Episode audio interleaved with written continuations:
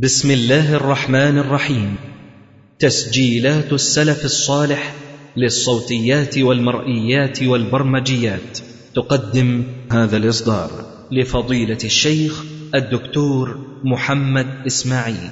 الحمد لله وكفى وسلام على عباده الذين اصطفى. لا سيما عبده المصطفى وآله المستكبرين الشرفا أما بعد فقد انتهينا من دراسة أصول مذهب الشيعة إلى الكلام على عقيدة البداء. من أصول الاثني عشرية كما تلاحظون طبعا في هذا الكتاب العلمي المتين تلاحظون أنه ما بيذكر تقريبا إطلاقا قضايا الفروع مع أن بلاوي وبلايا ومصائب الشيعة في الفروع كثيرة جدا. لكن ماذا يفيدنا أن نتكلم عن حرافتين في الفروع والأصول نفسها بهذا الفساد؟ فنلاحظ أنه الكتاب أصول مذهب الشيعة. فالكلام على الأصول فالخلاف أساسا هو في الأصول خلافا لما يزعمه بعض الناس من أنه لا فرق بيننا وبين الرافضة في الأصول أصول الدين واحدة. الآن ترون بالأدلة وبهذه الدراسة العلمية الرصينة أن الخلاف أساسا هو في الأصول كما شرحنا ذلك مرارا يعني من قبل. من هذه الأصول من أصول دين الرافضة الاثنى عشرية القول بالبداء على الله سبحانه وتعالى حتى بالغوا في أمره فقالوا ما عبد الله بشيء مثل البداء تلاحظ دائما العقائد الخربة الرافضة يخترعون لها أقاويل تمجد فيها يعني لا دين لمن لا تقية له. فكل قضية هي أهم قضية وكل قضية هي أصل لأصول الدين عند الشيعة بإجماع الإمامية الاثنى عشرين. كل قضية بتكون في نصوص كده إيه تضخمها وتعطيها دائما الصدارة والأولية مما يؤكد أنها من أصول دينهم وليست من الفروع. وهي كلها كما يعني كما قال شيخ الإسلام آه، ابن تيمية رحمه الله تعالى لم يختلف أهل السنة مع الرافضة في شيء إلا وكان الحق مع أهل السنة. فمن أصولهم دعاء البداء على الله سبحانه وتعالى حتى بالغوا في أمره فقالوا ما عبد الله بشيء مثل البداء. في رواية أخرى وفي نص آخر وما عظم الله عز وجل بمثل البداء. رواية ثالثة ولو علم الناس ما في القول بالبداء من الأجر ما فتروا عن الكلام فيه. رواية أخرى وما بعث الله نبيا قط إلا بتحريم الخمر وأن يقر لله بالبداء. الافتراء بقى. ما بعث الله نبيا قط إلا بتحريم الخمر وأن يقر لله بالبداء. ويبدو أن الذي أرسى أسس هذا المعتقد عند الاثني عشرية هو الملقب عندهم بثقة الإسلام وهو شيخهم الكليني حيث وضع هذا المعتقد في قسم الأصول من الكافي وجعله ضمن كتاب التوحيد وخصص له بابا بعنوان باب البداء وذكر فيه ستة عشر حديثا من الأحاديث المنسوبة للأئمة. وجاء من بعده ابن بابويه وسجل ذلك ضمن عقائد طائفته. وعقد له بابا خاصا بعنوان باب البداء وذلك في كتابه الاعتقادات الذي يسمى دين الإمامية. ومثل ذلك فعل في كتابه التوحيد. اهتم شيخهم المجلسي بأمر البداء وبوب له في بحاره بعنوان باب النسخ والبداء. وذكر فيه سبعين حديثا من أحاديثهم عن الأئمة. كذلك جاءت هذه المقالة ضمن كتب العقيدة عند المعاصرين.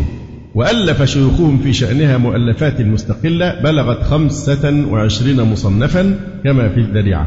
ولعل القارئ المسلم يعجب من أمر هذه العقيدة التي لا يعرفها المسلمون وليس لها ذكر في كتاب الله سبحانه وسنة نبيه صلى الله عليه وسلم مع أنها من أعظم ما عبد الله به على حد زعمهم. ومن أصول رسالات الرسل ما بعث الله النبي إلا بتحريم الخمر وأن يقر لله بالبذاء. يعني ينفخون في العقيدة الضالة ثم لا يستطيعون أن يقيموا عليها دليلا واحدا لا من كتاب ولا من يعني السنة. وفيها من الأجر ما لو علم به المسلم لأصبحت تجري على لسانه دائما كشهادة التوحيد كما يزعمون. إذا رجعنا إلى اللغة العربية لنعرف معنى البداء نجد أن القاموس يقول بدا بدوا وبداءة ظهر. وبدا له في الأمر بدوا وبداء وبداة نشأ له فيه رأي. يعني حدث له رأي بعد أن لم يكن.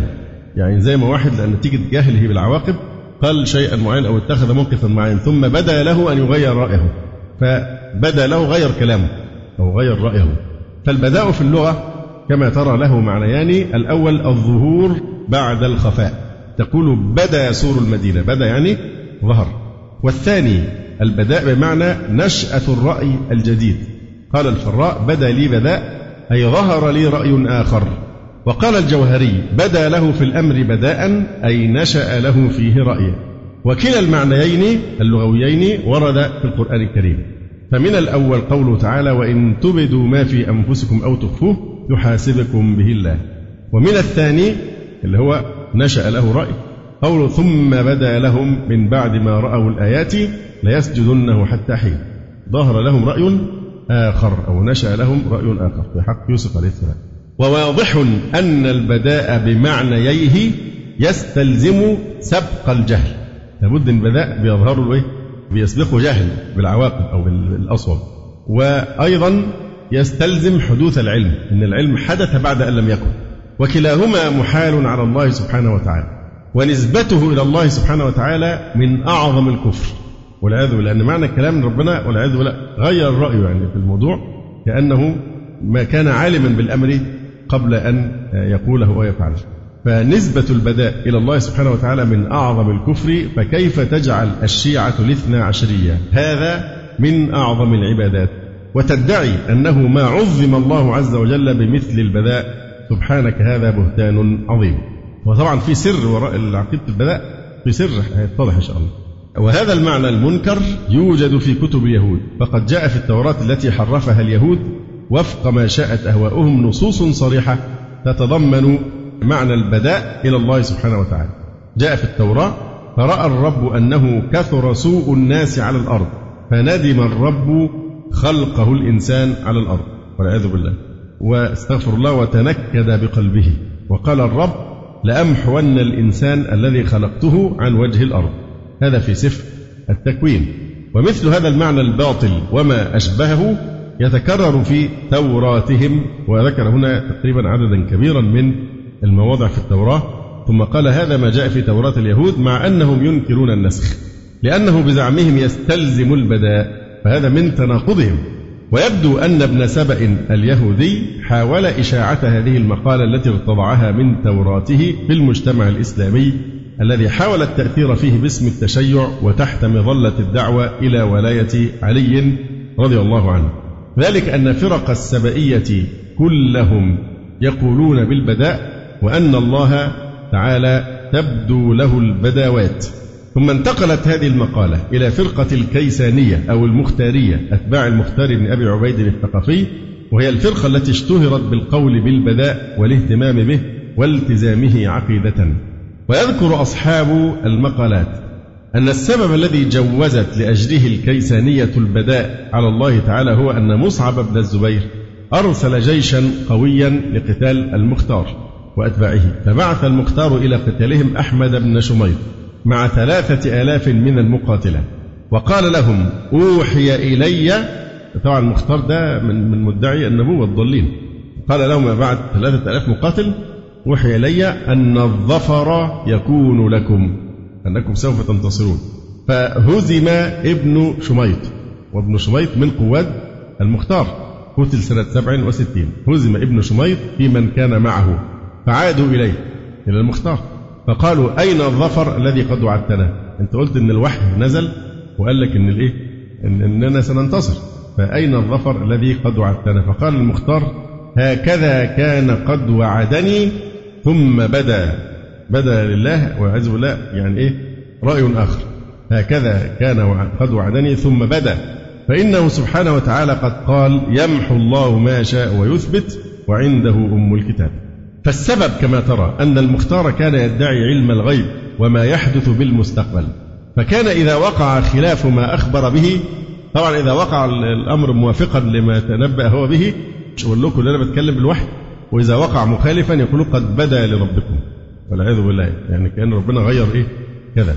فإذا وقع خلاف ما أخبر به قال قد بدا لربكم. وتجد هذا المعنى في أخبار الاثنى عشرية فإنهم قد أشاعوا بين أتباعهم أن أئمتهم يعلمون ما كان وما يكون ولا يخفى عليهم الشيء كما في أصول الكافي باب أن الأئمة يعلمون علم ما كان وما يكون وأنه لا يخفى عليهم الشيء. فإذا نسبوا إلى الأئمة أخبارا لم تقع قالوا هذا من باب البداء وذلك يضيع دين الشيعة بين حاجتين. عملوهم هم احتياطي التقية والبداء مخرج.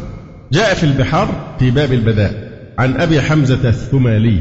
قال قال أبو جعفر وأبو عبد الله عليهما السلام يا أبا حمزة إن حدثناك بأمر أنه يجيء منها هنا فجاء منها هنا فإن الله يصنع ما يشاء. إذا أخبرناك من علمنا يعني بأن الأمر الفلاني سيحصل في هذه الجهة. فالواقع أنه حصل في هذه الجهة فاعرف أن ده إيه؟ قد بدا لله. فإن الله يصنع ما يشاء. وإن حدثناك اليوم بحديث وحدثناك غدا بخلافه فإن الله يمحو ما يشاء ويثبت. زي التقية بالضبط. النص يأتي ضد عقيدة معينة من عقائدهم الخربة ويكون واضح جدا أن الأئمة يتبرؤون فيه من ضلال, هؤلاء القوم فيقولوا إنما قال ذلك على سبيل التقية. طيب إذا أخبروا بقى أن هو المفروض يعلمون علم ما كان وعلم ما يكون ولا يخفى عليهم شيء فإذا أخبروا بشيء وبان في الواقع بخلافه. السلوك الاحتياطي هنا موجود وهو أن إيه؟ ما تنفعش فيها دي تقية بقى. لكن ينفع فيها أن يقولوا إيه؟ بدا لله. والله يصنع ما يشاء يمحو الله ما يثبت إلى آخره. وكان شيوخ الشيعة يمنون أتباعهم بأن الأمر سيعود إليهم والدولة ستكون لهم حتى إنهم حددوا ذلك بسبعين سنة. في بداية الدين نشأة دينهم في بداية نشأته ما كانش الزمن تطاول كما هو الآن. كانوا دايما يمنوا الناس أتباعهم إن إيه؟ إن الدولة هترجع لهم تاني والخلافة والإمامة اللي هي عصب الدين. ففي بعض الروايات قالوا إن هتبقى الموضوع هيرجع لنا الحكم في خلال سبعين سنة. في رواية نسبوها لأبي جعفر. فلما مضت السبعون عدت سبعين سنة ولم يتحقق شيء من تلك الوعود اشتكى الأتباع من ذلك. فحاول مؤسس المذهب الخروج من هذا المأزق بالقول بأنه قد بدا لله والعياذ بالله بدا لله سبحانه ما اقتضى تغيير هذا الوعد. كانت روايات الشيعة في حياة جعفر الصادق تتحدث بأخبار تنسبها لجعفر أن الإمامة ستكون بعد موته لابنه إسماعيل ولكن وقع ما لم يكن بالحسبان إذ مات إسماعيل قبل موت أبيه. اللي هو كانوا بيدعوا أن جعفر الصادق بيقول إن إيه؟ الإمامة هتكون لابنه إسماعيل بعد منه. فوقع ما لم يكن بالحسبان حصلت ورطة إذ مات ابنه إسماعيل في حياة أبيه فكانت قاصمة الظهر لهم وحدث أكبر انشقاق باق إلى اليوم في المذهب الشيعي وهو خروج طائفة كبيرة منهم ثبتت على القول بإمامة إسماعيل وهم الإسماعيلية رغم أنهم فزعوا إلى عقيدة البداء لمعالجة هذه المعضلة فنسبوا روايات لجعفر تقول ما بدا لله بداء كما بدا له في إسماعيل ابني. يعني كأن ربنا الأول كان بيخبره بالوحي أن ابنك إسماعيل هو الإمام من بعدك. ثم بدا لله شيء جعله يقبض ابنه إسماعيل في حياة أبيه. يقول ما بدا لله بداء كما بدا له في إسماعيل ابني. إذ اخترمه قبلي ليعلم بذلك أنه ليس بإمام بعدي. استجاب لهذا التأويل طائفة الاثنى عشرية الذين قالوا بإمامة موسى دون إسماعيل. ومؤسس التشيع يدعون في الأئمة أنهم يعلمون الحوادث الماضية والمستقبلة والآجال والأرزاق إلى آخره. ولكن الأتباع وسائر الناس لا يرون فيهم شيئا من هذه الدعاوى. يعني الواقع أن هؤلاء الأئمة الذين ينسبون إليهم كل هذا الغلو في الواقع لا يرون فيهم أنهم يعلمون الماضي والمستقبل والحاضر وكذا وكذا. والأئمة أيضا في الواقع لا يخبرون الناس بشيء من ذلك. لماذا؟ لأنهم لا يملكون ذلك أصلا ولا يدعونه في أنفسهم. لأن كما قلنا مرارا إن هذا الدين هو دين إيه؟ الشيوخ وليس دين الأئمة. هذا الدين الذي صنعه الشيوخ. فكلما سمعت كلمة قال أبو عبد الله عليه السلام تعرف ذاك كذب. استغلوا إمامة جعفر الصادق رحمه الله تعالى وغيره من الأئمة ومرتبته العليا في العلم وأنه من آل البيت. فكما قلت من قبل زي واحد يأتي لأعلى لوحة إعلانات مضيئة في أظهر وأوضح مكان في البلد ويلصق عليها الإعلان اللي هو عايز يقوله. استغلوا شهرة جعفر الصادق وغيره فكل كذب ينسبونه إلى إيه؟ إلى جعفر. فهذا الدين هو دين الشيوخ ليس هو دين الأئمة. دين شيوخهم الذين صنعوا لهم هذا الدين. أما الأئمة فقطعا الأئمة براء من هذا الضلال المبين. فلم يجد مؤسس التشيع تعليلا يبررون به هذا العجز إلا عقيدة البلاء. فنقلوا عنهم أنهم لا يخبرون عن الغيب مخافة أن يبدو له تعالى فيغيره. لما يقول لهم طب ما تقولوا لنا هيحصل إيه في الموضوع الفلاني؟ في المستقبل مش أنتوا تعرفوا الغيب؟ فيقول لهم لا إحنا مش هنقول لكم الغيب. أحسن بعدين إيه؟ ربنا والعياذ بالله يبدو له فيغيره فعشان كده مش هنقول لكم. خليكم على القرار النهائي يعني. وزعموا أن الأئمة يعطون علم الآجال والأرزاق والبلايا والأعراض والأمراض ويشترط لهم فيه البداء. يعطون العلم ده كله بس يشترط إن ممكن ربنا إيه؟ يبدو له فيتغير الكلام. وهذه حيلة أخرى منهم ليستروا بها كذبهم إذا أخبروا خلاف الواقع. وقد أمروا هم زعموا مثلا أن علي بن الحسين قال لولا البداء لحدثتكم بما يكون إلى يوم القيامة. لكن أخشى أن أنا أقول لكم ثم يبدو لله فيحصل خلاف ما قلت لك. وقد أمر الشيعة بمقتضى هذه العقيدة بالتسليم بالتناقض. حتى لو كلام فيه تناقض لازم نقبله. والاختلاف والكذب. ففي رواية طويلة في تفسير القمي تخبر عن نهاية دولة بني العباس. قال فيها إمامهم إذا حدثناكم بشيء فكان كما نقول فقولوا صدق الله ورسوله. وإن كان بخلاف ذلك فقولوا صدق الله ورسوله تؤجروا مرتين. إزاي يعني. لو كان من عند غير الله لوجدوا فيه اختلافا كثيرا. التناقض يدل على أن ده كلام باطل. فبيقول لهم إذا حدثناكم بشيء. فكان كما نقول وقع كما تنبأنا لكم به فقولوا صدق الله ورسوله. وإن كان بخلاف ذلك إذا لم يقع فقولوا صدق الله ورسوله تؤجروا مرتين. دجل عشان يضمنوا تمرير هذه المفاهيم. كان لعقيدة البداء في إبان نشأتها أثرها في ظهور بوادر الشك. لدى العقلاء من أتباع المذهب. وقد اكتشف بعضهم حقيقة اللعبة. فتخلى عن المذهب الإمامي أصلا. وقد حفظت لنا بعض كتب الفرق قصة أحد هؤلاء وهو سليمان بن جرير الذي تنسب إليه فرقة السليمانية من الزيدية. فقال كما تنقل ذلك كتب الفرق عند الشيعة نفسها إن أئمة الرافضة وضعوا لشيعتهم مقالتين لا يظهرون معهما من أئمتهم على كذب أبدا. الجملة دي تستحق الحفظ. هذه الجملة تلخص قضية التقية والبداء وإيه الهدف منها؟ فهذا الرجل الزيدي يقول اللي هو سليمان بن جرير إن أئمة الرافضة وضعوا لشيعتهم مقالتين لا يظهرون معهما من أئمتهم على كذب أبدا وهما القول بالبداء وإجازة التقية الإجراءين دول أو البدعتين دول اخترعهم الرافضة علشان مهما تناقضت أقوال أئمتهم وتعارضت وتصادمت يبقى في مخرج. إما أنه قال هذا تقية وإما إن أن الله بدا له. ثم كشف من خلال حياته في المجتمع الشيعي ومخالطته لهم. كيف يتخذون من عقيدة البداء وسيلة للتستر على كذبهم في دعوى علم الأئمة للغيب؟ فقال إن أئمتهم لما أحلوا أنفسهم من شيعتهم محل الأنبياء كما قلنا مرارا إن الرافضة أعطوا الأئمة صفة النبوة وإن لم يعطوهم إيه؟ اسمها.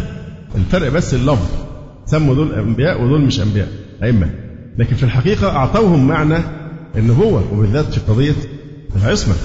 يقول سليمان بن جرير الزيدي إن أئمتهم لما أحلوا من شيعتهم محل الأنبياء من رعيتها في العلم فيما كان ويكون والإخبار بما يكون في غد وقالوا لشيعتهم إنه سيكون غدا وفي غابر الأيام كذا وكذا فإن جاء ذلك الشيء على ما قالوه قالوا لهم ألم نعلمكم مش إحنا قلنا لكم قبل كده؟ ده اللي هيحصل.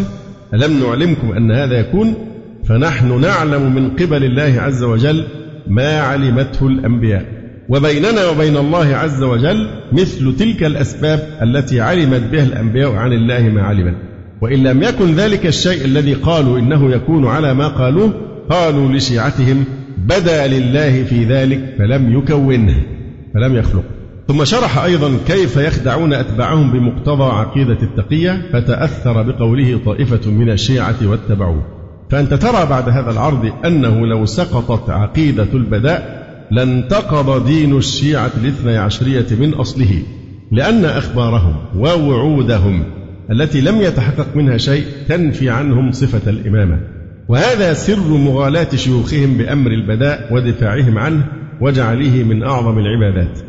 لكن مقالة البداء ارتدت عليهم بأوخم العواقب وهي إضافة سبب جديد لكفرهم وردتهم لأنهم بهذا المعتقد نزهوا المخلوق هو المفروض يعني مين اللي بيبلغهم؟ الإمام الإمام بيبلغ عن مين؟ عن الله فعقيدة البداء هنا يعني لو كانوا بيتهموا الإمام إن هو اللي أخلف وعده تبقى هينة لكن هم ألصقوها بمين؟ بالله سبحانه وتعالى. فنزهوا الإمام عما لم ينزه عنه الله سبحانه وتعالى. يقول لأنهم بهذا المعتقد نزهوا المخلوق وهو الإمام عن الخلف في الوعد والاختلاف في القول والتغير في الرأي ونشأة رأي جديد ونسبوا ذلك إلى عالم الغيب والشهادة. تعالى الله عما يقول الظالمون علوا كبيرا. فنزهوا المخلوق دون الخالق لأن غلوهم في الإمام فيما يظهر لم يجعل للحق جل شأنه في قلوبهم وقارا. فتاهوا في بيداء هذا الضلال والكفر والإلحاد. ولقد حاول شيوخ الشيعة أن يجدوا مخلصا من وصمة هذا العار ومهربا من التكفير. فالنصير الطوسي الذي يلقبه المجلسي بالمحقق توفي سنة 72 و600 أنكر وجود البداء كعقيدة للاثنى عشرية وقال عن طائفته إنهم لا يقولون بالبداء وإنما القول البداء ما كان إلا في رواية رووها عن جعفر الصادق أنه جعل إسماعيل القائم مقامه فظهر من إسماعيل ما لم يرتضه منه فجعل القائم موسى فسئل عن ذلك فقال بدا لله في أمر إسماعيل. وعندهم أن خبر الواحد لا يوجب علما ولا عملا. محاولة دي بيقول لك خبر أحد وما ينبناش عليه. فالشاهد إيه؟ إن محاولة لغسل هذا العار عن هذا الدين أو عن هذا المذهب. يقول ولكن هذا كما ترى مخالف للواقع إذ إن البداء من عقائدهم المقررة وروايتهم وأخبارهم فيه كثيرة. ولذلك قال المجلسي بأن هذا الجواب عجيب من الطوسي وعزى ذلك لعدم إحاطته بالأخبار. واحد ثاني من علمائهم هو المجلسي بينتقد مين الطوسي اللي بيحاول ينكر موضوع البداء. فقال ده هو بينكر لعدم إحاطته بالأخبار لم يطلع على الأخبار التي تثبت البداء. وصنف من الشيعة يقر بالبداء كعقيدة ويحاول أن يجد لها تأويلا مقبولا. فابن بابويه القمي يوجه أحاديثهم في البداء بتوجيها تبدو عليه ملامح الاضطراب. فهو في البداية يقول ليس البداء كما يظنه جهال الناس بأنه بداء ندامة تعالى الله عن ذلك. ولكن يجب علينا أن نقر لله عز وجل بأن له البداء معناه أن له أن يبدأ بشيء من خلقه فيخلقه قبل شيء ثم يعدم ذلك الشيء ويبدأ بخلق غيره. انتهى كلامه طبعا هو هنا بيتكلم في حاجة خارجة تماما عن الموضوع لأنه تكلم عن إيه؟ بدء وليس بداء بدء الخلق وليس البداء ولا يخالف مسلم في هذا الأمر الذي يقوله. ولو كان هذا مقصودهم بالبداء لما أنكره عليهم أحد. ولما وجدوا فيه مخرجا لتناقض روايتهم وتخلف وعودهم. ما كانش هينفع يستعملوه كسلاح لتسويغ الإيه؟ إخلاف اللي كان يحصل. فكان ربنا بيبدأ خلق إنسان. إيه المشكلة فيها؟ والله سبحانه وتعالى يقول إيه؟ وبدأ خلق الإنسان من طين. وقال عز وجل يبدأ الخلق ثم يعيده. وربك يخلق ما يشاء ويختار. هذا ليس له علاقة اطلاقا بموضوع الإيه؟ البداء. رجع مرة أخرى وفسر البداء بالنسخ فقال بعد الكلام السابق مباشرة أو يأمر بأمر ثم ينهى عن مثله أو ينهى عن شيء ثم يأمر بمثل ما نهى عنه وذلك مثل نسخ الشرايع وتحويل القبلة وعدة المتوفى عنها زوجها. انتهى. يقول وهذا جهل أو تجاهل إذ لا بداء في النسخ والحكم كان مؤقتا في علم الله. وأجل الحكم وانتهاء الحكم عند حلول الأجل معلوم لله قبل الحكم. نعم بدا لنا ذلك من الله بعد نزول الناسخ والبداء لنا في علمنا لا لله. إحنا علمنا تغير لكن علم الله لم يتغير. فالله سبحانه وتعالى في علم الله كان الحكم المنسوخ مؤقتا من مصلحة التدرج في الإيه؟ في التشريع. من أجل ذلك تنزه الله سبحانه وتعالى عن أن يوصف بالبداء. لأن البداء ينافي إحاطة علم الله بكل شيء ولم يتنزه عن النسخ لأن النسخ لا يعدو أن يكون بيانا لمدة الحكم الأول. الحكم الأول مدته لحد حصول الإيه؟ الناسخ على نحو ما سبق في علم الله تعالى وإن كان رفعه لهذا الحكم بداء بالنسبة لنا هو بيظهر لنا إحنا بعد أن لم يكن ظهر حينما يأتي الإيه؟ الناسخ. فالبداء بالنسبة لنا كمخلوقين لكن هل هناك بداء بالنسبة لله سبحانه وتعالى؟ تعالى الله عن ذلك. فإن الله سبحانه قدر في علمه الأزلي لكل حكم ميقاتا وزمانا معلوما. فإذا انتهى زمانه حل محله حكم آخر بأمره ونهيه سبحانه. فليس فيه تغيير في علمه الأزلي. قال تعالى ما ننسخ من آية أو ننسها نأتي بخير منها أو مثلها. وقد شن عبد القاهر البغدادي على الشيعة حيث جعلت النسخ من قبيل البداء. يحاولوا يتمسحوا في الايه قضية النسخ وإن النسخ لا يفترق عن البداء. فيقول عبد القاهر البغدادي جعلت الرافضة النسخ من قبيل البداء فزعمت أنه إذا أمر سبحانه بشيء ثم نسخه فإنما نسخه لأنه بدا له منه. كانه حدث له علم جديد اقتضى تغيير الإيه؟ الحكم والعياذ بالله. طبعا ده كلام مرفوض تماما. هو بيبدو لنا نحن. حكم أولا ثم يحصل إيه؟ نسخ له. لكن في علم الله حينما حكم الله الحكم الأول كان في علم الله أن هذا الحكم إيه؟ مؤقت. ففي فرق شاسع بين النسخ وبين البداء يقول وقد تمادت الشيعة في هذا الغي وساق صاحب البحار بعض الروايات المنسوخة واعتبرها من قبيل البداء مع أنه لا صلة للنسخ بالبداء. ثم إن ابن بابويه عاد في نهاية توجهه لعقيدة البداء إلى القول بأن البداء إنما هو ظهور أمر. يقول العرب بدا لي شخص في طريقي أي ظهر. قال الله عز وجل وبدا لهم من الله ما لم يكونوا يحتسبون. أي ظهر لهم. ومتى ظهر لله تعالى ذكره؟ من عبد صلة لرحمه زاد في عمره. ومتى ظهر منه قطيعة لرحمه نقص من عمره. فهذا عودة منه لتقرير ذلك المنكر في معتقدهم في البداء بعد تلون وتقلب وزيادة عمر من وصل وصل رحمه ليست من باب البداء وظهور ما لم يكن في علم الله. بل صلة الرحم سبب لطول العمر والله قدر الأجل وسببه. فهو سبحانه قدر أن هذا يصل رحمه فيعيش بهذا السبب إلى هذه الغاية. ولولا ذلك السبب لم يصل إلى هذه الغاية. ولكن قدر هذا السبب وقضاه وكذلك قدر أن هذا يقطع رحمه فيعيش إلى كذا. ولكن شيخ الطائفة الطوسي يسلك في تأويل البداء طريقا أسلم من طريق ابن بابويه حيث يقول قوله بدا لله فيه معناه بدا من الله فيه. وهكذا القول في جميع ما يروى من أنه بدا لله في إسماعيل معناه أنه بدا من الله. فإن الناس كانوا يظنون في إسماعيل بن جعفر أنه الإمام بعد أبيه فلما مات علموا بطلان ذلك. هذا اعتذار الطوسي ولا شك بأن البداء إذا كان للخلق بأن يقع لهم ما لم يحتسبوا فليس فيه ما يمس العقيدة الإسلامية لأن البشر لا يعلمون الإيه؟ الغيب وقد تابع الطوسي في الاعتذار نفسه أحد مراجع الشيعة في هذا العصر وهو محمد حسين آل كاشف الغطاء فقال البداء وإن كان في جوهر معناه هو ظهور الشيء بعد خفائه لكن ليس المراد به هنا ظهور الشيء لله جل شأنه وأي ذي حريجة ومسكة يقول بهذه المضلة. بل المراد ظهور الشيء من الله لمن يشاء من خلقه بعد إخفائه عنهم. وقولنا بدا لله أي بدا حكم الله أو شأن الله. لكن المطلع على روايتهم لا يرى أنها تتفق مع هذا التأويل. لأن روايتهم تدل على نسبة البداء إلى الله لا إلى الخلق. فبيحاول يتنصل أن البداء ده بالنسبة إيه؟ للمخلوقين.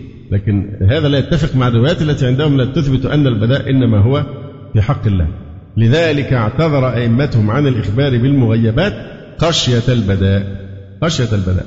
ونسبوا إلى نبي الله لوط عليه السلام أنه كان يستحث الملائكة لإنزال العقوبة بقومه خشية أن يبدو لله. ويقول تأخذونهم الساعة فإني أخاف أن يبدو لربي فيهم. فقالوا يا لوط إن موعدهم الصبح أليس الصبح بقريب؟ فهل مثل هذا الإلحاد يقبل التأويل؟ طبعا هم اللي اخترعوا الرواية عن لوط عليه السلام. وجاء في الكافي عن أبي هاشم الجعفري قال كنت عند أبي الحسن عليه السلام بعد مضي ابنه أبو جعفر المفروض أبي جعفر وإني لأفكر في نفسي. أريد أن أقول كأنهما أعني أبا جعفر وأبا محمد في هذا الوقت كأبي الحسن موسى وإسماعيل ابن جعفر بن محمد عليهم السلام. وإن قصتهما كقصتهما إذ كان أبو محمد المرجع بعد أبي جعفر عليه السلام. فأقبل علي أبو الحسن قبل أن أنطق كأنه يعني سامع الحوار الداخلي ده يعلم ما في نفسه. فقال نعم يا أبا هاشم بدا لله في أبي محمد بعد أبي جعفر عليه السلام ما لم يكن يعرف له كما بدا له في موسى بعد مضي إسماعيل على ما كشف به عن حاله وهو كما حدثتك نفسك وإن كره المبطلون. فانظر إلى قوله بدا لله ما لم يكن يعرف له. هي المفروض فيه لم النص هنا من فين تجد أنهم ينسبون البداء إلى الله صراحة فهؤلاء القوم لا يرجون لله وقارا. وقد اتخذوا من عقيدة البداء وسيلة لإبقاء فرصة الاختيار في أهل البيت والرجوع عن الاختيار بدون تثريب عليهم من أتباعهم. ولم يراعوا في هذه الحيلة حق الله جل شأنه لأن واضعي هذه النصوص قد فرغت نفوسهم من خوف الله ورجائه. ثم إن التأويل للبداء بظهور الأمر للناس من الله لا يسوغ كل هذه المغالاة في البداء. يعني لو أن البداء معناه أن الأمر ينكشف للناس بعد أن لم يكن كذلك. يبقى ما كانوش هينفخوا في عقيدة البداء بحيث أن تبقى إيه؟ ما بعث الله نبيا ولا رسولا إلا بالتحريم الخمر والبداء. وما عظم الله بشيء مثل قول البداء إلى آخر هذا الكلام. طيب ده شيء عادي ما يستحقش التعظيم الفخم هذا. يقول ثم إن التأويل للبداء بظهور الأمر للناس من الله لا يسوغ كل هذه المغالاة في البداء وجعله من أعظم الطاعات وأصول الاعتقادات كما أن لفظ البداء يحمل معنى باطلا في لغة العرب التي نزل بها القرآن. فكيف يعد أصلا في الدين وهو بهذه المثابة؟ ويلتمس له تأويل ومخرج. ثم أذكر هل أفلحوا في أن يقيموا هذه الدعوة أو العقيدة على دليل. يقول بعد أن استقرت مسألة البداء عندهم كعقيدة بمقتضى روايات الكليني وأضرابه حاول شيوخ الشيعة كعادتهم البحث في كتاب الله عن سند لدعواهم. زي كل مرة في كل عقيدة باطلة يحترون ويحاولون رغم النفخ الشديد في هذه العقيدة ويعجزون عن أن يأتوا بدليل عليها من القرآن.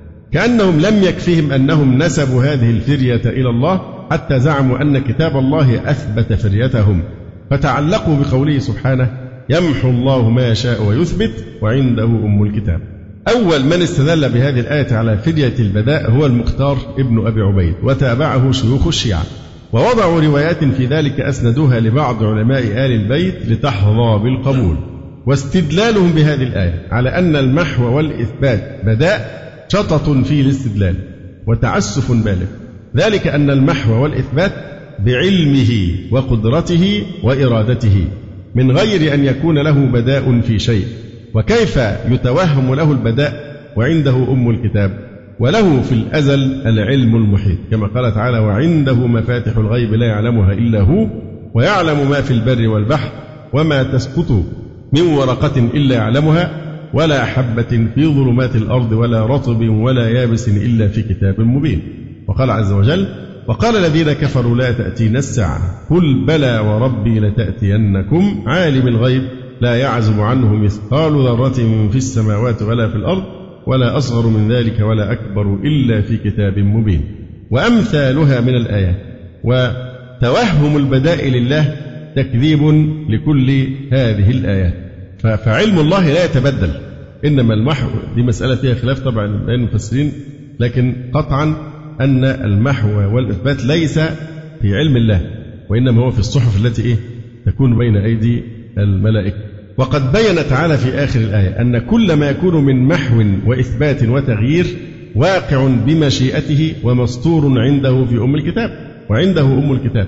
أيضا هناك روايات في كتب الاثنى عشرية تنقض عقيدة البراء. فمن المهم نقد كلام الخصم بنفسه لأنه يقضي على نفسه بسلاحه وإن ظهور تناقضه من أوضح أمارات بطلان معتقده. ولذلك نرى في كتب الاثنى عشرية روايات على الأئمة ترمي من قال بالبداء بالخزي وتناقض ما سلف من روايات. دين التناقض. هذه الروايات قد تكون روايات وثيقة الصلة بعلماء آل البيت لأنها تعبر عن المعنى الحق. وهو ما يليق بأولئك الصفوة وقد تكون من آثار الشيعة المعتدلة. بقيت أثرها في كتب الاثنى عشرية. ولا يبعد أن تكون هذه الروايات ستارا وضعه أولئك الزنادقة على عقيدتهم في البداء.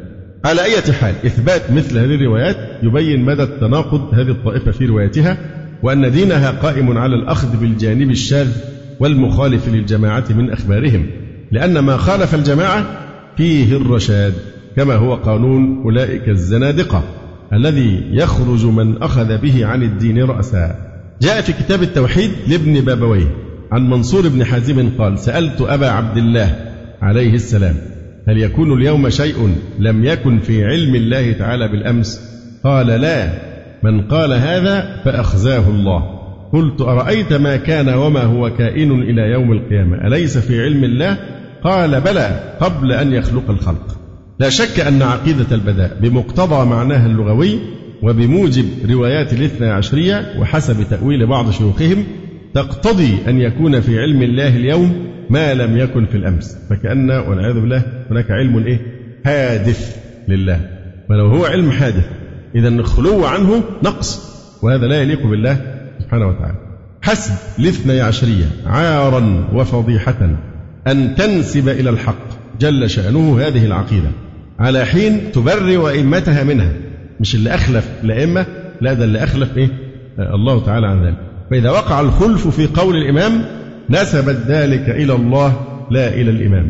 وإذا رجعت إلى معتقدهم في توحيد الألوهية والربوبية والأسماء والصفات وجدت أن الإمام قد حل محل الرب سبحانه في قلوبهم وعقولهم بتأثير ذلك الركام المظلم من الأخبار فعقيدة البداء أثر لغلوهم في الإمام. آه، ننتقل إلى آخر بحث في هذا الجزء الثاني سبق من قبل أن مررنا عليه مرا سريعا لكن نختم به هذا الجزء الثاني من الكتاب وهي عقيدة الطينة. نشوف إيه موضوع الطينة. يقول هذه العقيدة من مقالاتهم السرية وعقائدهم التي يتواصون بكتمانها حتى من عامتهم. لأنه لو اطلع العامي الشيعي على هذه العقيدة تعمد أفعال الكبار لحصول اللذة الدنيوية ولعلم بأن وبلها الأخروي إنما هو على غيره. احتمال أفعال الكبائر كبائر. أو الكبار يعني المعاصي الكبار. بيقولوا إن دي يعني إيه خاطبوا الناس على قدر عقولهم. فإحنا لو قلنا للشيعة يعني بيقول لك إن أي شيعي بيعمل حاجة غلط مش جاية منه هو. دي الشر اللي فيه ده جاي من الطينة بتاعت السني. والسني إذا عمل حاجة صح أو خير فهي جاية من الطينة الإيه؟ الشيعية. فعند الخلق الطينة اختلطت. فطبعا دي من العقائد السرية عندهم. فإذا أشيع هذا في العوام الذين لا فقه لهم هيقولوا إيه؟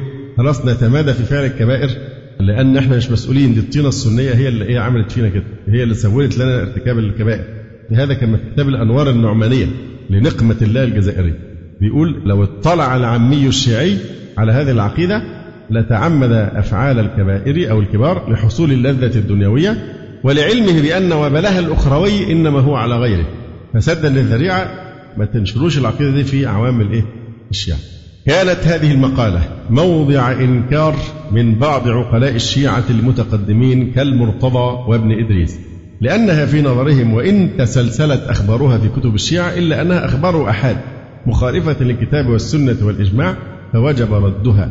لكن هذه الأخبار تكاثرت على مر الزمن. حتى قال شيخهم نعمة الله الجزائري إن أصحابنا قد رووا هذه الأخبار بالأسانيد المتكثرة في الأصول وغيرها فلم يبق مجال في إنكارها.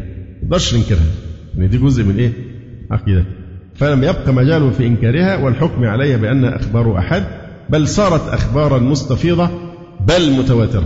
قال هذا في الرد على من أنكرها من شيوخهم السابقين.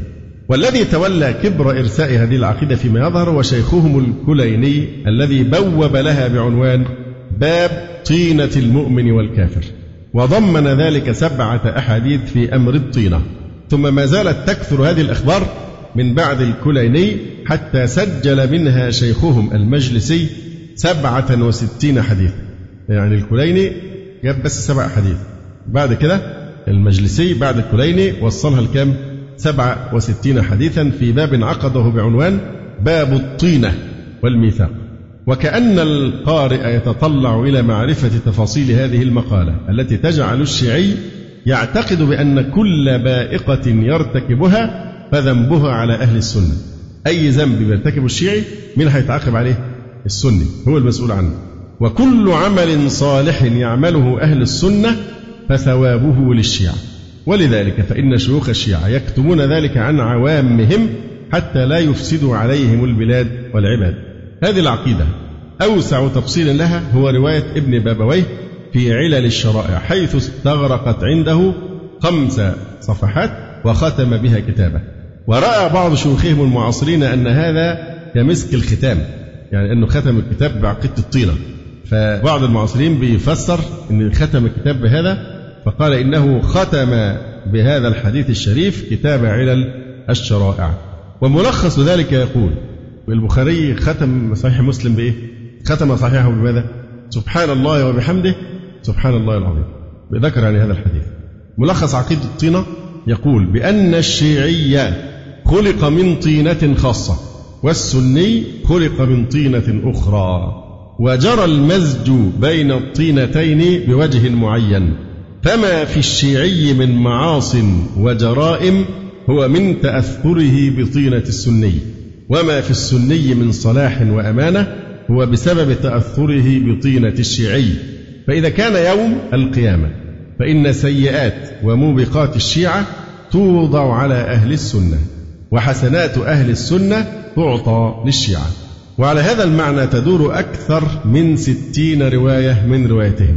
ويمكن أن يستنبط سبب القول بهذه العقيدة من الأسئلة التي وجهت للأئمة والشكاوى التي رفعت إليهم فالشيعة يشكون من انغماس قومهم بالموبقات والكبائر ومن سوء معاملة بعضهم لبعض ومن الهم والقلق الذي يجدونه ولا يعرفون سببه. ولكن يعزو إمامهم ذلك كله لتأثر طينة الشيعي بطينة السني في الخلقة الأولى. ولنستمع إلى بعض هذه الأسئلة المثيرة التي تكشف واقع المجتمع الشيعي المغلق روى ابن بابويه بسنده عن أبي إسحاق الليثي قال قلت لأبي جعفر محمد بن علي الباقر عليه السلام يا ابن رسول الله صلى الله عليه وسلم أخبرني عن المؤمن المستبصر اللي هو مين؟ الرافضي أخبرني عن المؤمن المستبصر إذا بلغ في المعرفة وكمل هل يزني؟ قال اللهم لا قلت فيشرب الخمر؟ قال لا قلت فيأتي بكبيرة من هذه الكبائر أو فاحشة من هذه الفواحش. قال لا. قلت يا ابن رسول الله إني أجد من شيعتكم من يشرب الخمر ويقطع الطريق ويخيف السبل ويزني ويلوط ويأكل الربا ويرتكب الفواحش ويتهاون بالصلاة والصيام والزكاة ويقطع الرحم ويأتي الكبائر فكيف هذا ولم ذاك؟ فقال يا إبراهيم هل يختلج في شيئك شيء غير هذا؟ في حاجة تانية تدخل عليك الشك والقلق كده؟ غير الموضوع ده؟ قلت نعم يا ابن رسول الله أخرى أعظم من ذلك. فقال وما هو يا أبا إسحاق؟ قال فقلت يا ابن رسول الله وأجد من أعدائكم ومناصبيكم يعني أهل السنة من يكثر من الصلاة والصيام ويخرج الزكاة ويتابع بين الحج والعمرة ويحرص على الجهاد ويؤثر على البر وعلى صلة الأرحام ويقضي حقوق إخوانه ويواسيهم من ماله ويتجنب شرب الخمر والزنا واللواط وسائر الفواحش. فما ذاك ولما ذاك؟ فسره لي يا ابن رسول الله وبرهنه وبينه. فقد والله كثر فكري وأسهر ليلي وضاق ذرعي. هذا واحد من الأسئلة والشكاوى التي تكشف انزعاج الشيعة من واقعهم المليء بالمعاصي والموبقات بالمقارنة بواقع سلف هذه الأمة وإمة أهل السنة ومعظم عامتهم من تقى وأمانة وصلاح وقد أجيب السائل بمقتضى عقيدة الطينة وهي أن المعاصي الموجودة عند الشيعة كأن اللي بيعملها مش الشيعي دي بسبب طينة أهل السنة اللي اختلطت بإيه؟ به والأعمال الصالحة التي تسود المجتمع السني إنما سببها مين؟ طينة الشيعي يأتي سائل آخر يدعى إسحاق القمي فيقول لأبي جعفر الباقر جعلت فداك أرى المؤمن الموحد الذي يقول بقولي ويدين الله بولايتكم وليس بيني وبينه خلاف. يشرب السكر ويزني ويلوط وأتيه في حاجة واحدة فأصيبه معبس الوجه كالح اللون ثقيلا في حاجته بطيئا فيها. وقد أرى الناصب المخالف لما أنا عليه ويعرفني بذلك وهو عارف أن أنا رافضي يعني فأتيه في حاجة فأصيبه طلق الوجه حسن البشر متسرعا في حاجتي فرحا بها يحب قضاءها كثير الصلاة كثير الصوم كثير الصدقة يؤدي الزكاة ويستودع فيؤدي الأمانة. فهذا السائل يزيد عن سابقه بشكواه من سوء معاملة أصحابه وجفاء طبعهم وقلة وفائهم. على حين يجد أهل السنة وهم خصومه أحسن له من أصحابه وأقضى للحاجة وأفضل في الخلق والمعاملة والعبادة. وقريب من ذلك ما شكاه بعض الشيعة إلى أبي عبد الله فقال أرى الرجل من أصحابنا ممن يقول بقولنا يعني على عقيدتنا خبيث اللسان خبيث الخلطة قليل الوفاء بالميعاد فيغمني غما شديدا. وأرى الرجل من المخالفين علينا حسن السمت حسن الهدي وفيا بالميعاد فأغتم غما.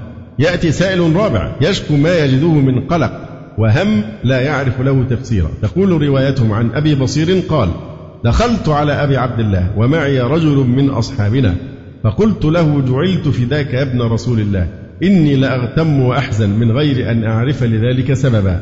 يبدو أن مصدر القلق تلك العقيدة غير الواضحة والمستقرة التي تأخذ بها الروافض ولكن إمامه يفسر هذا القلق بمقتضى عقيدة الطينة. هذه الأسئلة والشكاوى وغيرها كثير توضح طبيعة التركيبة الشيعية في نفسيتها وعلاقاتها وخلقها ومعاملتها ودينها.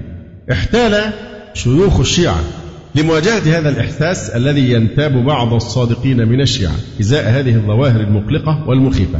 فكانت محاولة الخروج من إلحاح هذه التساؤلات والشكاوى بقولهم بهذه العقيدة. لا والحل إيه بقى؟ شكاوى كتير جدا. طبعا أكيد العقيدة تؤثر في السلوك والأخلاق. فيعني أهل السنة حتى وإن وجد فيهم شر فالشر الذي فيهم أقل مما هو عند الرافضة. والخير الذي عند الرافضة إن وجد فهو قطعا أقل من الخير الذي يوجد عند أهل يعني السنة. فهو ده الحل. لما كثرت الشكاوى من أخلاقيات الرافضة فاخترعوا عقيدة الطينة ده أنتوا مالكوش دعوة أنتوا ضحايا. الشر اللي فيكم ده جاي من إيه؟ من أهل السنة. والخير اللي عندهم ده جاي مننا إحنا يقول ولنستمع إلى بعض الأجوبة عن تلك الشكاوى. يقول إمامهم يا إسحاق اللي هو راوي الخبر يعني ليس تدرون من أين أوتيتم؟ ما أنتش عارف الشر ده جاي منين. ليس تدرون من أين أوتيتم؟ قلت لا والله جعلت فداك إلا أن تخبرني. فقال يا إسحاق إن الله عز وجل لما كان متفردا بالوحدانية ابتدأ الأشياء لا من شيء فأجرى الماء العذب على أرض طيبة طاهرة سبعة أيام مع لياليها ثم نضب الماء عنها يعني إيه؟ جف فقبض قبضة من صفاوة ذلك الطين اللي هو بقى عليه الماء الإيه؟ العذب وهي طينتنا أهل البيت ثم قبض قبضة من أسفل ذلك الطين وهي طينة شيعتنا ثم اصطفانا لنفسه. فلو أن طينة شيعتنا تركت كما تركت طينتنا لما زنى أحد منهم وسرق ولا لاط ولا شرب المسكر ولا اكتسب شيئا مما ذكرت ولكن الله عز وجل أجرى الماء المالح على أرض ملعونة سبعة أيام ولياليها. ثم نضب الماء عنها ثم قبض قبضته وهي طينة ملعونة من حمأ مسنون. طين أسود متغير. نتن يعني وهي طينة خبال. وهي طينة أعدائنا. فلو أن الله عز وجل ترك طينتهم كما أخذها لم تروهم في خلق الآدميين. ولم يقروا بالشهادتين ولم يصوموا ولم يصلوا ولم يزكوا ولم يحجوا البيت. ولم تروا أحدا منهم بحسن خلق. ولكن الله تبارك وتعالى جمع الطينتين طينتكم وطينتهم فخلطهما. وعركهما عرك الأديم ومزجهما بالماءين فما رأيت من أخيك الشيعي يعني من شر لفظ أو زنا أو شيء مما ذكرت من شرب مسكر أو غيره ليس من جوهريته. من الخامة اللي اتصنع منه ليس من جوهريته وليس من إيمانه. إنما هو بمسحة الناصب. اجترح هذه السيئات التي ذكرت. وما رأيت من الناصب من حسن وجه وحسن خلق أو صوم أو صلاة أو حج بيت أو صدقة أو معروف فليس من جوهريته. إنما تلك الأفاعيل من مسحة الإيمان اكتسبها وهو اكتساب مسحة الإيمان. قلت جعلت في ذاك فإذا كان يوم القيامة فما؟ هنتحاسب على يعني كل واحد إيه؟ في بقى هنا ازدواجية في الشخصية الخير اللي فيه ده الطينة بتاعت الشيعة. الشر اللي فيه مش هو اللي بيعمله. اللي بيعمله مين؟ السني. فهو بريء منه. والعكس طبعا عند أهل السنة. المشكلة بقى طب يوم القيامة بقى بيقول له جعلت في ذاك فإذا كان يوم القيامة فمه هيحصل إيه؟ قال لي يا إسحاق أيجمع الله الخير والشر في موضع واحد؟ إذا كان يوم القيامة نزع الله عز وجل مسحة الإيمان منهم فردها إلى شيعتنا. ونزع مسحة الناصب بجميع ما اكتسبوا من السيئات فردها على أعدائنا وعاد كل شيء إلى عنصره الأول. قلت جعلت في ذاك تؤخذ حسناتهم فترد إلينا وتؤخذ سيئاتنا فترد إليهم. قال إي والله الذي لا إله إلا هو. هذه عقيدة الطينة عندهم. وقد جاء في سياق رواية القمي في أولها قوله خذ إليك بيانا شافيا فيما سألت وعلما مكنونا من خزائن الله وسره. وجاء في خاتمتها خذها إليك يا أبا إسحاق. فوالله إنه لمن غرر أحاديثنا وباطن سرايرنا ومكنون خزائننا. وانصرف ولا تطلع على سرنا أحدا إلا مؤمنا مستبصرا. فإنك إن أذعت سرنا بليت في نفسك ومالك وأهلك وولدك. إذا هي عقيدة سرية أسروها لأنهم كانوا محكومين بالدولة الإسلامية القوية وما كانوا يجرؤون على الإعلان بهذه الأشياء. يؤكد على سريتها في بدايتها ونهايتها فهل خطر ببال مخترع هذه العقيدة؟ أنها ستقع في أيدي أهل السنة ويعلنونها أمام الملائكة إحدى فضائحهم ثم يختم بنقد هذه العقيدة فيقول أولا إن هذه الروايات ناقضت نفسها بنفسها. فالشيعي كما ترى في عرض الشكاوى والأسئلة هو أغرق في الجريمة وأكثر إيغالا في المعاصي والموبقات وأسوأ معاملة وأردأ خلقا ودينا. فكيف يكون من هذه حاله أفضل طينة وأطهر خلقة؟ ثانيا قد خلق الله سبحانه وتعالى الناس جميعا على فطرة الإسلام. قال عز وجل فأقم وجهك للدين حنيفا فطرة الله التي فطر الناس عليها لا تبديل لخلق الله ذلك الدين القيم. وقال عز وجل إني خلقت عبادي حنفاء كلهم كما في الحديث القدسي. وكل مولود يولد على الفطرة فالناس سواسية في الخلق على الفطرة السليمة. فالتفريق بين الناس بهذه الطريقة مما شذت به أساطير وخرافات الرافضة. ثالثا ناقضت الشيعة في أخبار الطينة مذهبها في أفعال العباد لأن مقتضى هذه الأخبار أن يكون العبد مجبورا على فعله وليس له اختيار في الموضوع ده. كل الشر اللي في الشيعي هو ملوش يد فيه مش مسؤول عنه ولا هيتعذب عليه. ده كله من شؤم طينة السني التي اختلطت بإيه؟ يبقى هنا كأنه هو ملوش اختيار في الموضوع. إذ أفعاله بمقتضى الطينة مع أن مذهبهم أن العبد يخلق فعله كمذهب المعتزلة. رابعا تقرر أخبار طينتهم أن موبقات الشيعة وأوزارها يتحملها أهل السنة وحسنات المسلمين جميعا تعطى للشيعة. وهذا مخالف للعدل الرباني ولا يتفق مع العقل الصريح ولا الفطرة السليمة فضلا عن نصوص الشرع الشريف وأصول الإسلام. قال تعالى ولا تزر وازرة وزر أخرى. وقال تعالى كل امرئ بما كسب رهين. وقال سبحانه كل نفس بما كسبت رهينة. وقال تعالى فمن يعمل مثقال ذرة خيرا يره ومن يعمل مثقال ذرة شرا يره. وقال عز وجل اليوم تجزى كل نفس بما كسبت. لا ظلم اليوم. وهذه المقالة ظاهرة البطلان يكفي مجرد تصورها لمعرفة فسادها. وهي من فضائح المذهب الاثني عشري وعوراته.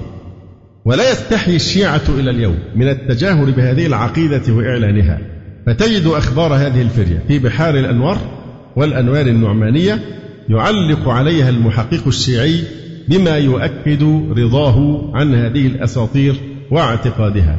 وإذا لم تستحي فاصنع ما شئت. بهذا نكون ختمنا المجلد الثاني. ويكون فرغنا من الكلام المفصل جدا كما رأيتم في هذه الدراسة الرصينة العلمية. الحمد لله في مدة معقولة تعتبر.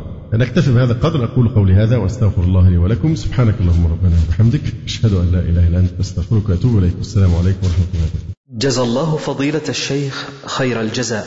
ونسأل الله جل وعلا أن يرفع مكانة الشيخ في المهديين وأن يجعله علما من أعلام الهدى والدين.